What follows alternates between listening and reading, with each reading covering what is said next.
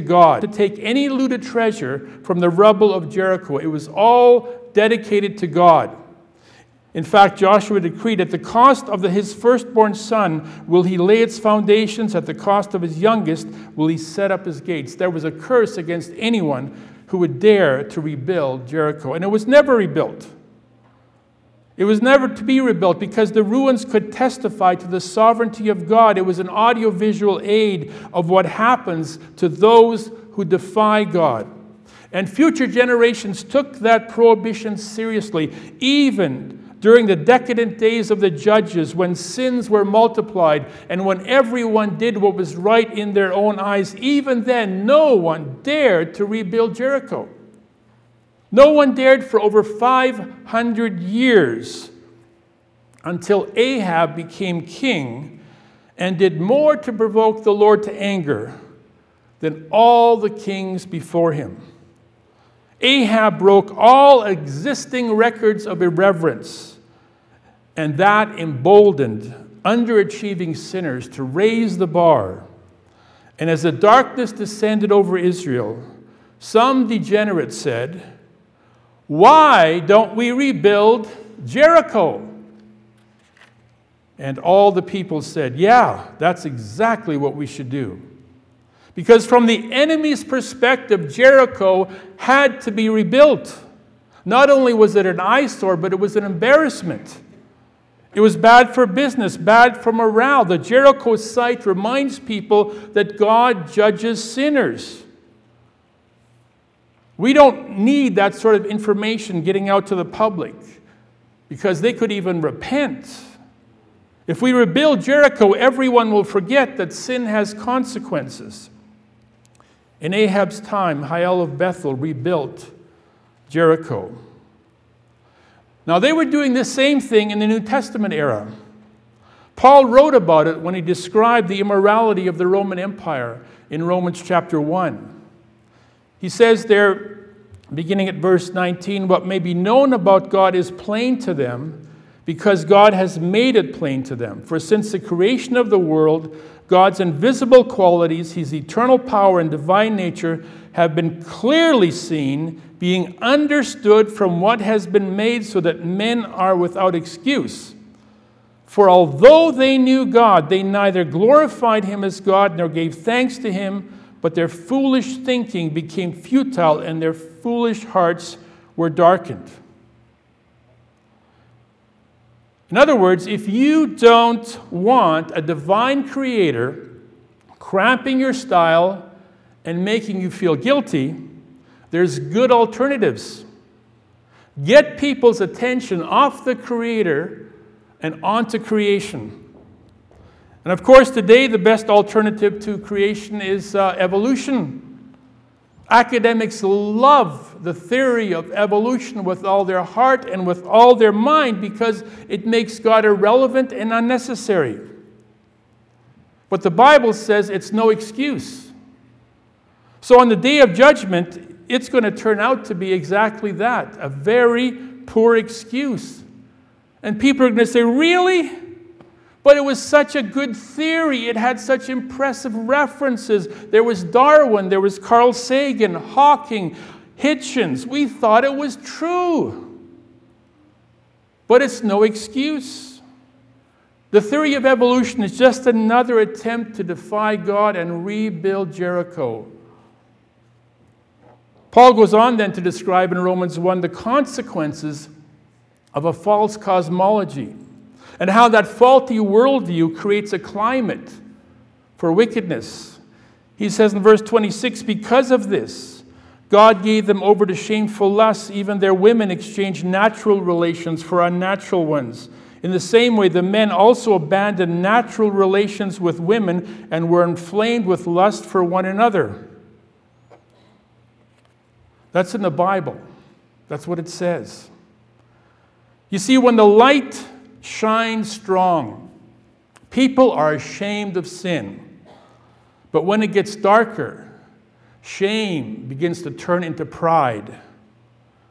This has been Gay Pride Week in Calgary.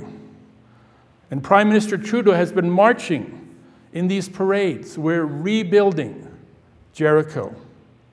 In the Dark Ages, we see the old heresies resuscitated. We see the old superstitions exhumed, like the New Age movement, the Da Vinci Code. Let's rebuild Jericho. We'll teach God a history lesson. You can't touch this. We will, we will rock you. When I was in Israel, we, they took us on an archaeological dig, add to an archaeological dig at Jericho. It's one of the oldest cities that exists on earth. And they've determined there were at least 10 cities on that site. It was rebuilt 10 times. But what about the warning? What about the consequences? Consequences? Are you kidding? That was over 500 years ago. There has to be a statute of limitations for that sort of thing. Besides, we've got new safety standards. No one's going to get hurt. In Ahab's time, Hiel of Bethel rebuilt Jericho. He laid its foundations at the cost of his firstborn son, Abiram. Oh, Look, look, that was just a coincidence. Let's keep building. The show must go on. And it says he set up its gates at the cost of his youngest son, Segub, in accordance with the word of the Lord spoken by Joshua, son of Nun. It reminds us of Paul, Paul's words in Galatians 6 do not be deceived. God cannot be mocked. Whoever sows to please his sinful nature will from that nature reap destruction. The oldest son died when they laid the foundation, and the youngest when they set up the gates. How do you explain it? Well, let's just call it the price of freedom. If you want more liberation, you cannot make an omelet without breaking some eggs. Sure, we have sexual predators in our society, but we don't want censorship. We know that drunk driving is a problem. Let's talk about it after Oktoberfest.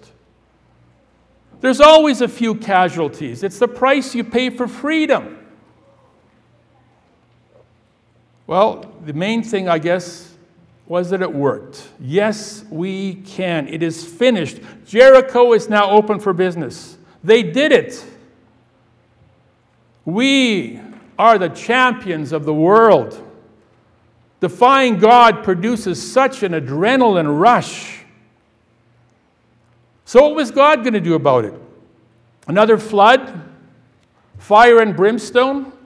Chapter 17, verse 1 says Now Elijah the Tishbite from Gilead said to Ahab, As the Lord, the God of Israel, lives, whom I serve, there will neither be dew nor rain in the next few years except at my word. The book of James explains it a little bit more fully. James chapter 5 verse 17 says, "The prayer of a righteous man is powerful and effective." Elijah was a man just like us. He prayed earnestly that it would not rain, and it did not rain on the land for three and a half years. Elijah was just like us. And he was deeply disturbed by the evil that was escalating in the promised land. So he decided to do something about it, something radical. Elijah decided to pray, but not like we do. When we pray, we ask God to bless our leaders and keep our land glorious and free. Elijah did not pray like that. He was just like us, but he did not pray like we do. He prayed for judgment to fall. Elijah, it says, prayed that it would not rain, and it did not rain on the land for three and a half years. See, they even had a problem with global warming back in those days. And this drought was very appropriate because the current idol, Baal, was kind of like the Secretary of Agriculture. He was getting the, all the credit for the record harvest and the cattle on a thousand hills. A drought would expose him as a fraud and hit him where it hurts. A year of drought would not look good on Baal's resume. Another year would drop his approval rating dramatically, and by the third year, people would probably start thinking about returning back to God, and with another six months, you'd even have a revival. So Elijah prayed, and God answered. They made a very effective team. Ahab had turned their spiritual ecosystem into a wasteland, so God turned the land of milk and honey into Death Valley. If we fast forward to 2017, we'll see that God is still searching for those who feel the way He does. People who are grieved at sin, who are horrified by the shameful things happening in our decadent society. And even more, God is looking for people who are willing to pay the price. You see, we know that God is provoked to anger by this present darkness, but we don't want judgment because it's going to affect us all. That famine was devastating for everyone, both the guilty and the innocent. If God's wrath is poured out from sea to shining sea on the true north strong and free, what's going to happen to gas prices, interest rates, airline tickets? We're planning a vacation. I mean, there's going to be an all you can eat buffet. We know that God is angry, but not judgment, not now, because, well, you know, we're still quite, quite comfortable. Besides, our eyes are getting used to the dark. So when we pray, it's almost like anger management. We don't bring up anything about judgment. We keep God busy with all the small stuff traveling mercies, hedge of protection, give us today our daily gluten, you know, stuff like that. It's all important. But maybe God is looking for people who feel the way He does and who are willing to pay the price. You see, Elijah had no idea how he was going to survive the next 42 months. He prayed that it would not rain, and it didn't rain for three and a half years. And one of the consequences was that Elijah became the most unpopular man in Israel. This was all his fault. He became a fugitive, right at the top of the 10 most wanted list. And Elijah was suffering a lot more than Ahab was. Ahab's biggest challenge was finding enough grass to feed his mules. In fact, during that search, the king finally found public enemy number one. In chapter 18, verse 17, Ahab went to meet Elijah, and when he saw him, he said to him, Is that you, you troubler of Israel? It was all Elijah's fault. Everything was going so well. Sure, we had to kill some people. Queen Jezebel uh, slaughtered every true believer that she could get her hands on. But it was for the sake of national unity. We're building a better world here. And then we get so rudely interrupted. Elijah's prayer had hacked into Ahab's progressive aspiration for a millennium of peace and prosperity. It was all Elijah's fault. Have you noticed that there is a similar sentiment developing in our society? Because, you see, we are just not cooperating. Romans chapter 12, verse 2 says, Do not conform any longer to the pattern of the world and we've taken that seriously, and they're beginning to notice that, and they're beginning to get upset. We're not conforming. So we're not open minded, and we're not tolerant enough. They're saying our rigid beliefs are creating an atmosphere of prejudice and phobia and violence. One atheist even called us the Christian Taliban. Some even say that teaching the Bible to our children is a form of child abuse. You see, we are the problem. Now, we know exactly where this comes from. Our battle is not against flesh and blood. We know what's behind all of this. And we see where it leads to. According to Open Doors Ministries and the Voice of the Martyrs, there are 50 countries right now in this world where Christians are persecuted. On the back of the bulletin, every week, you have another incident being reported. 50 countries. And they estimate that every week there's an average of 322 believers who are killed for their faith in these countries. Every week, 214 churches or Christian properties are destroyed. And every week, there are 722 forms of violence against Christians, including beatings, abductions, rapes, and forced marriages. And it's all happening because these Christians refuse to conform to the pattern of the world, because they dare to believe that Jesus Christ is Lord of all. In some places, that is absolutely unacceptable. It's a capital crime worthy of the death penalty.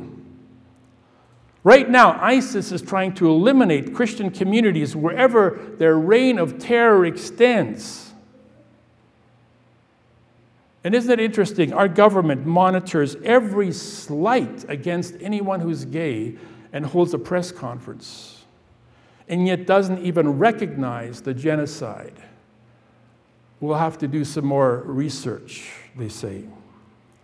In fact, Emperor Justin II recently told some pastors that Christians are the worst part of Canadian society. Can you imagine that? We are the worst part of Canadian society. You think Trump says some outrageous things. NDP leader Thomas Mulcair said Christians are un Canadian.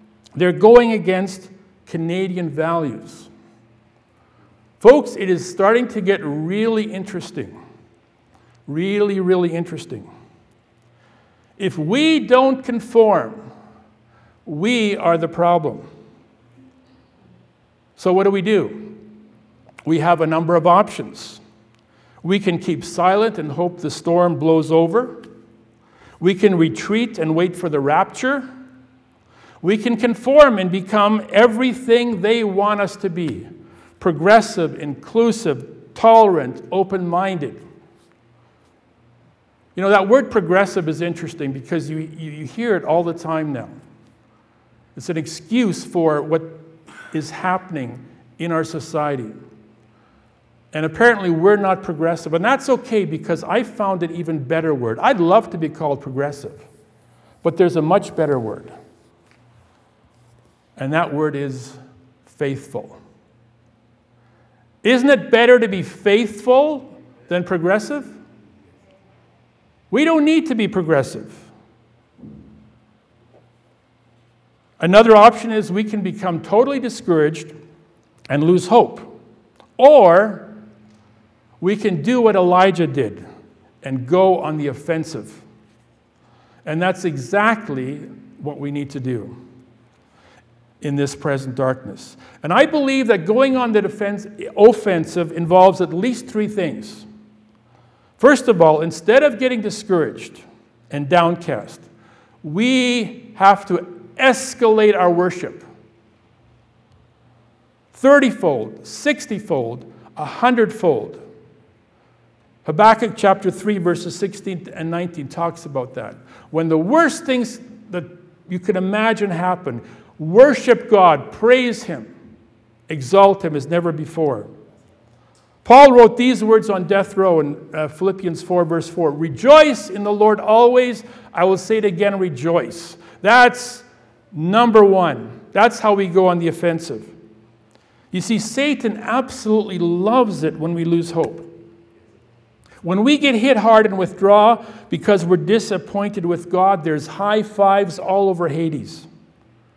We need to interrupt that celebration. Instead of turning us away from God, our defeats and disappointments should turn us in the other direction. We need to increase our thirst for God and turn up the volume of our worship. I learned this from an African church. I went to a Rwandan service. People who had just survived the genocide. Many of them had seen their families slaughtered. And the service started with the worship leader praying, Oh God, thank you that we are not like one of the dead ones. And then they began the most enthusiastic worship service I have ever seen. And I thought, wow, how is that possible? Could I ever be like that? When our heart is broken, we can either encourage Satan or we can exalt God. Let's stop enabling and encouraging the enemy and go on the offensive and amp up our worship. The second area where we need to go on the offensive is in loving our enemies. Not just tolerating them, but loving them, really loving them. That's what Jesus talked about in Matthew 5. You see, our battle is not against flesh and blood. When we hear these things, we know what the source is, we know where it's coming from. We hear voices in our culture crying out against the church, claiming that we are promoting hate. Now, if we are promoting hate, then shame on us. We need to repent because Jesus told us to love our enemies, those who criticize us, those who condemn us. We need to go on the offensive and overcome evil with good. We don't hate anyone, and we won't hurt anyone. Remember when uh, some abortion protesters shot doctors working at those clinics? That's not the answer. Those who live by the sword will die by the sword. We love our enemies and overcome evil with good. 1 Peter chapter 2 verse 12 says this, "Live such godly lives among the pagans that though they accuse you of doing wrong, they may see your good deeds and glorify God." That requires not living naturally, not responding naturally, but responding supernaturally. And of course, the third area, we are to go on the offensive in prayer. And we're talking about the kind of prayer that illustrates the spirit of Paul's words in 2 Corinthians 10, verses 3 to 5, where he says, For though we live in the world, we do not wage war as the world does. The weapons we fight with are not weapons of the world. On the contrary, they have divine power to demolish strongholds. We demolish arguments and every pretension that sets itself up against the knowledge of God, and we take captive every thought and make it obedient to Christ. Elijah went on the offensive with a subversive prayer that was aimed at undermining the current regime. Elijah prayed earnestly, earnestly that it would not rain, and it did not rain on the land for three and a half years. Now, whose idea was this? Was it God's or was it Elijah's? I kind of think it was both. I don't think Elijah just sort of stumbled onto it. James emphasizes that Elijah was a man of prayer. And prayer is not just asking God to do something. The most important part about prayer is listening. Elijah was deeply disturbed by what he saw happening in his nation. And he felt the way God did because for many years he'd had long conversations with God about the state of the nation. Elijah must have spent a lot of time listening to God's voice. What are you going to do? What am I supposed to do? And that's when it became clear. I think that's it. That must be the answer. So Elijah prayed that it would not rain, and it didn't rain for three and a half years. Elijah was a man just like us living at a time just like this. So his life is an example to follow. In a decadent culture where evil is escalating and darkness is enveloping the land, we need to go on the offensive by intensifying our worship, by loving our enemies, and by becoming prayer warriors. We need to aim our prayers at the strongholds of the enemy like battering rams until they collapse. But we don't rush to judgment. First, we have to commit ourselves to spending generous amounts of time listening until we start to feel what God feels. And then we will know what to do. When believers find themselves in the dark ages, they need to pray. And in their prayers, they need to listen. And then they have to be willing to pay the price. And that brings us to this table, because here we are reminded of the one who paid the ultimate price for our souls. And we are following him. Father, we thank you that uh, you have given us an opportunity to be faithful. Thank you that even though there is so much pressure to conform to the world, we can see by your Spirit that you have given us a much higher calling. And we want to be faithful to that. Even if we have to pay a price, because we follow the one who paid the ultimate price on the cross. And that's what we realize when we come to this table. Thank you for the cross. In Jesus' name, amen. Going to invite those who are serving with us to come to the table now.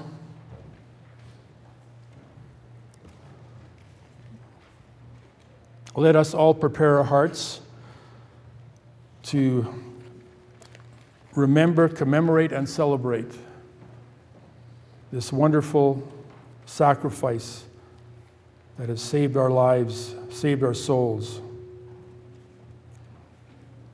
We're going to switch to this mic.